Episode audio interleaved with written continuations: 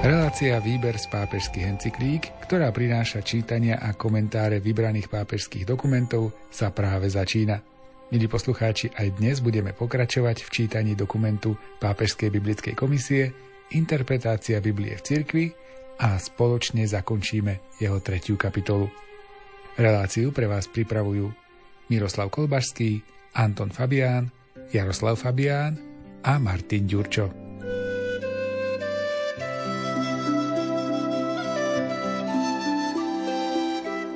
Exegéza a morálna teológia Podobné poznámky sa môžu vysloviť aj ohľadom vzťahu medzi exegézou a morálnou teológiou.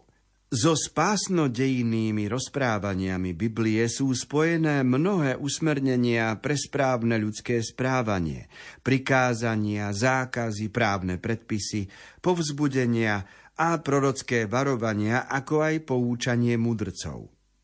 Jednou z úloh exegézy je upresniť váhu a význam tohto rozsiahlého materiálu a tak pripraviť prácu morálnych teológov. Táto úloha však nie je jednoduchá, lebo biblické texty sa často iba málo zaujímajú o rozlišovanie medzi všeobecne platnými mravnými príkazmi rituálnych predpisov o čistote a zvláštnymi právnymi ustanoveniami. Všetko je vzájomne spletené. Na druhej strane Biblia odráža zreteľný vývoj morálneho myslenia, ktoré nachádza svoje naplnenie v Novom zákone. Nestačí teda v morálnej oblasti nájsť takú pozíciu, ktorá je dosvedčená starým zákonom, napríklad postoj k otrokom, alebo k rozvodu, alebo k vyhubeniu nepriateľa v čase vojny, a vyvádzať z nej akoby stále trvajúcu platnosť a oprávnenosť tejto pozície. Je nevyhnutná diferenciácia, ktorá berie do úvahy neprehliadnutelný pokrok mravného vedomia. Spisy starého zákona obsahujú nedokonalé a prechodné veci, ktoré Božia pedagogika nemohla len tak jednoducho a náhle vylúčiť. Sám Nový zákon sa v oblasti morálnej teológie neľahko interpretuje, pretože sa často vyjadruje obrazným, paradoxným alebo dokonca vyzývavým spôsobom a vzťah kresťanov k židovskému zákonu sa stal podnetom ostrých kontroverzií.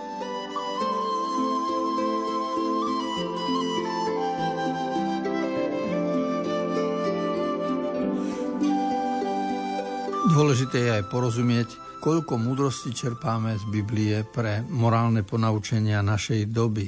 Dá sa povedať, že existuje 6 kategórií, ktoré nachádzame v textoch písma aj starého zákona, lebo pre určitú dobu, v ktorej boli napísané, sú tam poprvé prikázania, sú tam zákazy, po tretie sú tam právne predpisy, po štvrté sú povzbudenia a po piaté prorocké varovania, a po šieste poučania mudrcov. Napríklad vezmeme príbeh kráľa Dávida a to, že dal zabiť muža, aby si mohol prisvojiť jeho ženu, tak to bol čin, ktorá, ktorý morálne neobstojí a vieme, ako to skončilo a ako kráľ Dávid zložil potom aj 51. žalm Zmiluj sa Bože nado mnou. Na druhej strane vidíme mnoho tém, ktoré súvisia s morálkou a existuje neprehliadnutelný pokrok mravného vedomia. Čiže dnes úcta k životu je už iná, ako bola kedysi, lebo kedysi bolo morálne a správne otroka zahubiť a pán za to nebol zodpovedný. Dnes je úcta k ľudskej osobe na inej úrovni a nie je dovolené nikomu siahnuť na život druhého človeka. Tento vývoj v ľudstve pochádza aj z toho, že Biblia má svoj vplyv a svoje ovocie a Ježišovo posolstvo kresťanské preniklo do sveta. Každopádne, tak ako možno nájsť v Biblii veľa podnetov, ktoré potom aplikujeme na každodennú prax, tak si zároveň aj uvedomujeme rozdiely, ktoré vtedy a dnes platili. Napríklad téma rozvodu, vždy to bolo zlo, vždy to bol čin odsudenia hodný a vždy ľudia s tým zápasili a rozmýšľali, koľko je dovoleného a kde už je hranica, ktorú nesmiem prekročiť. A iné predpisy boli v židovstve o rozvode a iné predpisy potom a iné normy nastolil pán Ježiš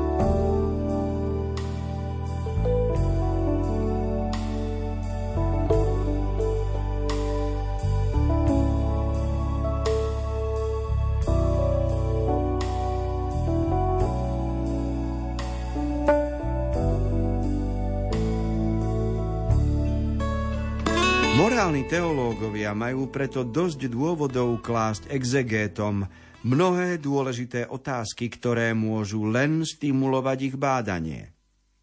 V mnohých prípadoch bude odpoveďou už samotný fakt, že žiaden biblický text explicitne nepojednáva o nastolenom modernom probléme. Ale aj v takomto prípade svedectvo Biblie chápanej v celej svojej dynamike nemôže chýbať. Pre najdôležitejšie body ostáva rozhodujúcou etika dekalógu. Starý zákon už obsahuje princípy a hodnoty prekonanie zodpovedajúce hodnosti ľudskej osoby, ktorá bola stvorená na obraz Boží. Nový zákon na tieto princípy a hodnoty vrhá ešte jasnejšie svetlo, a to vďaka zjaveniu Božej lásky v Kristovi.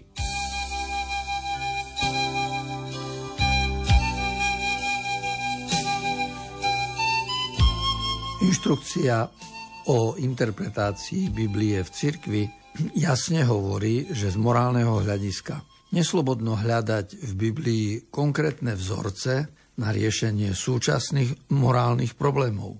Lebo dnes morálne problémy ľudí, ktoré súvisia so vzťahmi medzi ľuďmi, ktoré hovoria o úcte k životu, dnes morálne problémy o vzťahu k štátu, daňových povinnostiach a tak ďalej sú iné, ako boli problémy pred 2000-3000 rokmi. Problémy eutanázie, ukončenia ľudského života. Pred 2000 rokmi sa ani nekladli, ani nevznikali, lebo medicína bola na nižšej úrovni. Dlhovekosť a predlžovanie ľudského života nastalo až v poslednom storočí a tak aj morálny problém eutanázie sa otvára až teraz. Ale čo je z hľadiska biblického stále platné, je etika dekalógu, čiže desatoro božích prikázaní stále platí, sú nadčasové, z tohto pohľadu sú aj nemeniteľné a je otázkou porozumenia výkladu a aplikácie týchto princípov pre náš život. Každopádne Kristová láska a prístup k životu ešte krajšie osvetľuje aj princípy starého zákona.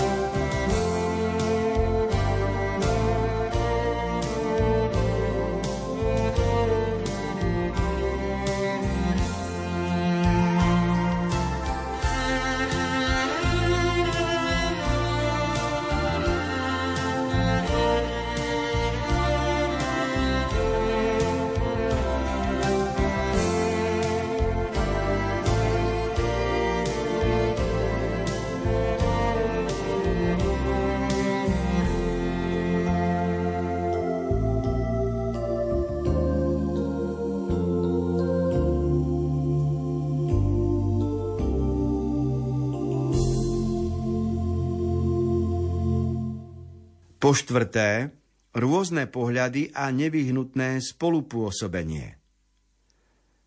Medzinárodná teologická komisia vo svojom dokumente z roku 1988 o interpretácii dogiem upozornila na to, že v časoch moderny vznikol medzi exegézou a dogmatickou teológiou konflikt. Náväzne vyzdvihuje pozitívny prínos modernej exegézy pre systematickú teológiu. Je užitočné bližšie dodať, že tento konflikt bol zapríčinený liberálnou exegézou medzi katolickou exegézou a dogmatickou teológiou neestvoval žiaden všeobecný konflikt, ale iba momenty silných napätí. Je však pravdou, že napätia sa môžu zmeniť na konflikty, ak sú z jednej i druhej strany oprávnené rozdiely v pohľadoch stupňované a ak sa z nich robia absolútne protirečenia. Pohľady naozaj sú a musia byť rozdielne. Prvou úlohou exegétov je presne stanoviť zmysel biblického textu v jeho vlastnom kontexte, to jest najskôr v jeho literárnom a dejinom zvláštnom kontexte a potom v kontexte kánonu spisov. Tým, že splní túto úlohu, postaví exegéta do svetla teologický zmysel textu, pokiaľ takúto významovú dimenziu text má. Tým sa umožní kontinuita medzi exegézou a neskoršou teologickou reflexiou. Predsa však pohľad nie je ten istý, lebo úloha exegétov je zásadne historická a opisná a obmedzuje sa na interpretáciu Biblie.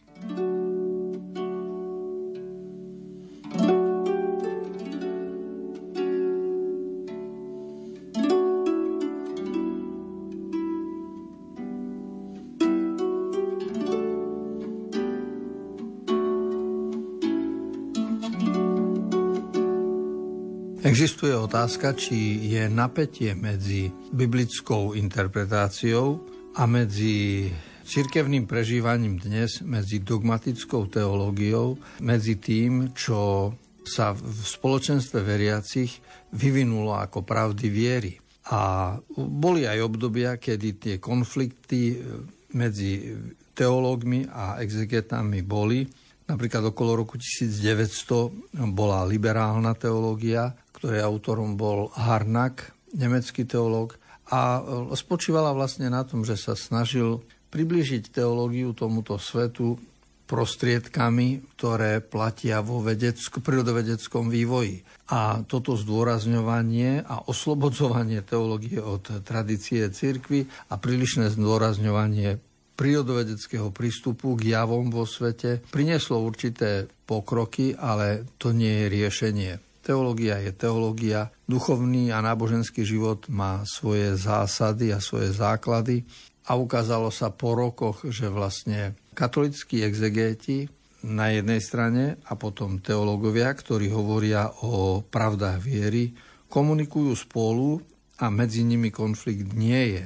Vždy je dôležité, aby sme témy, ktoré my dnes vidíme ako nové, od ktoré otvárajú život, e, ktoré otvárajú problémy nášho života, aby sme videli v súvislosti s Bibliou a to tak, že posvietime si pravdou viery, aby sme porozumeli tajomstva nášho života. Mladí ľudia prichádzajú s novými otázkami, ktoré sa týkajú ich života, ich záujmu, alebo nezáujmu, alebo e, prichádzajú s otázkami, ktoré v minulosti také neboli. Keď Biblia vznikala, kto si kladol otázky o ekológii, o ochrane životného prostredia? Neboli auta, nebolo znečistené ovzdušie, neboli vody znečistené všelijakými odpadmi, tak tento problém ľudia ani nemali. Ale dnes je to celkom inak a my zistujeme, že aj túto tému môžeme riešiť vo svetle biblickej viery.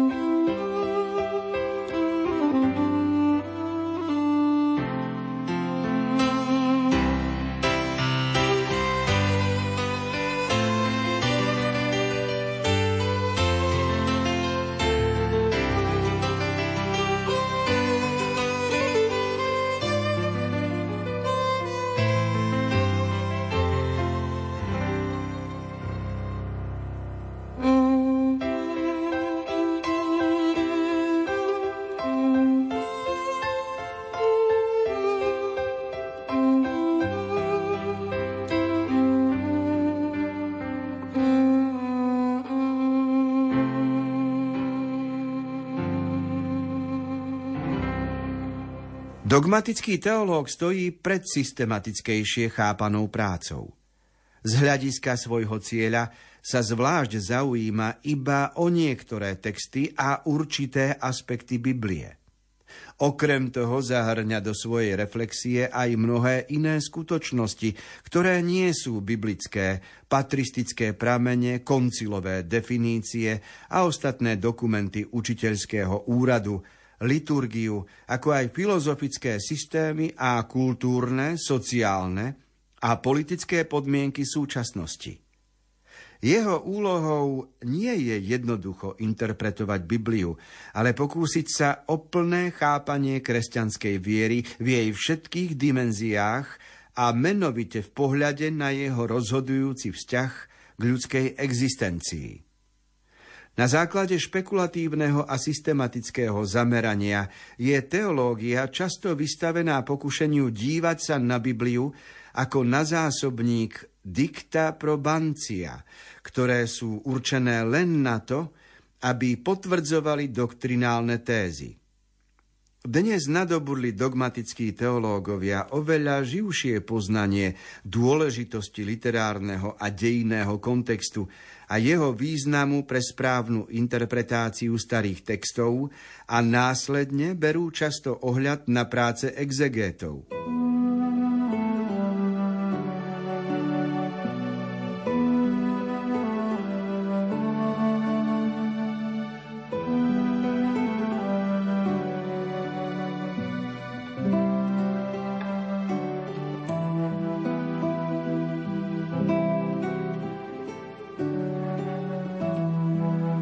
Ktorí rozoberajú náuku cirkvy, dogmy, pravdy viery, ktoré veríme, napríklad veríme v to, že Ježiš sa stal človekom. To je pravda viery, to je dogma. A ak si mám pomôcť s touto dogmou z hľadiska biblického, tak ne, nemôžem brať do úvahy celú Bibliu, ale vyberám si niektoré časti z Biblie, ktoré moju vieru podporujú. A to je práca dogmatikov, teológov, ktorí pracujú spôsobom špekulatívno-systematickým a je to veľmi dôležité. Každopádne aj oni dívajú sa na Bibliu aj ako na celok a potom si pomáhajú jednotlivými výrokmi a citátmi, ktoré vieru cirkvi potvrdzujú. Čiže medzi náukou cirkvi, dogmou, pravdou viery a medzi biblickým výkladom existuje úzky vzťah, ktorý korešponduje.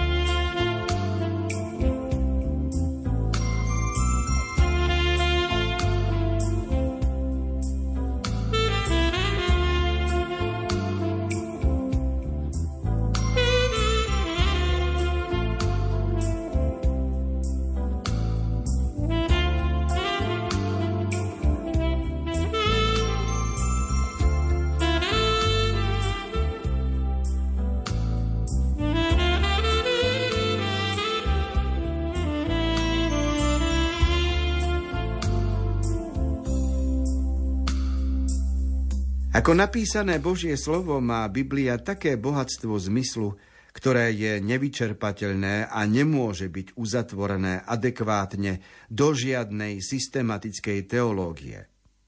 Jednou z najhlavnejších úloh Biblie je podnecovať teologické systémy a pripomínať existenciu dôležitých aspektov Božieho zjavenia a ľudskej reality, na ktoré sa v systematickej reflexii často zabudlo, alebo sa prechádzali ako nedôležité.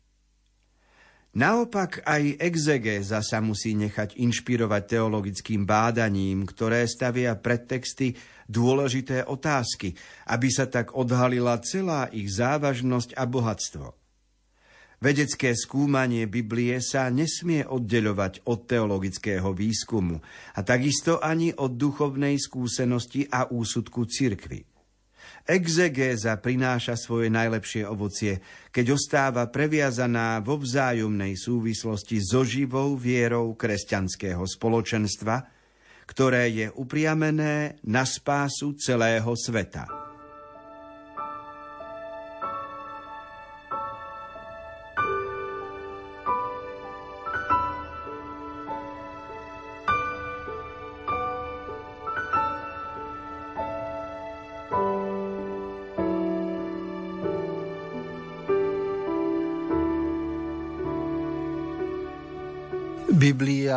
Stále bude podnecovať teológov, znalcov, skúmateľov Biblie k tomu, aby formulovali určité uzávery a pripravovali pravdy viery, ktoré sa v danej dobe žijú. Tento vývoj pozorujeme zvlášť v, teda v sviatostnej praxi. Vidíme, že napríklad krst sa ináč vykonával na začiatku kresťanského obdobia a potom prešiel zmenami od krstu dospelých ku krstu malých detí. A teraz všetci hľadajú svoje zdôvodnenie, že to môže byť aj tak, aj tak a hľadajú zdôvodnenie v Biblii a nachádzajú podporu v jednotlivých biblických myšlienkach pre obrady, ktoré my dnes konáme už iným spôsobom. Ale tento vývoj znamená, že sme uchopili podstatu, zmysel svätého písma, ktorým sme sprevádzaní v živote na to, aby sme videli jeho cieľ. Ale nemá to znamenať, že by sme sa úzkostlivo pridržiavali len nejakých fráz, ktoré sú zachytené v písme svetom a brali by sme ich do slova. Tu je krásne to, že Biblia podnecuje vývoj dogmatikov, vývoj pravd viery.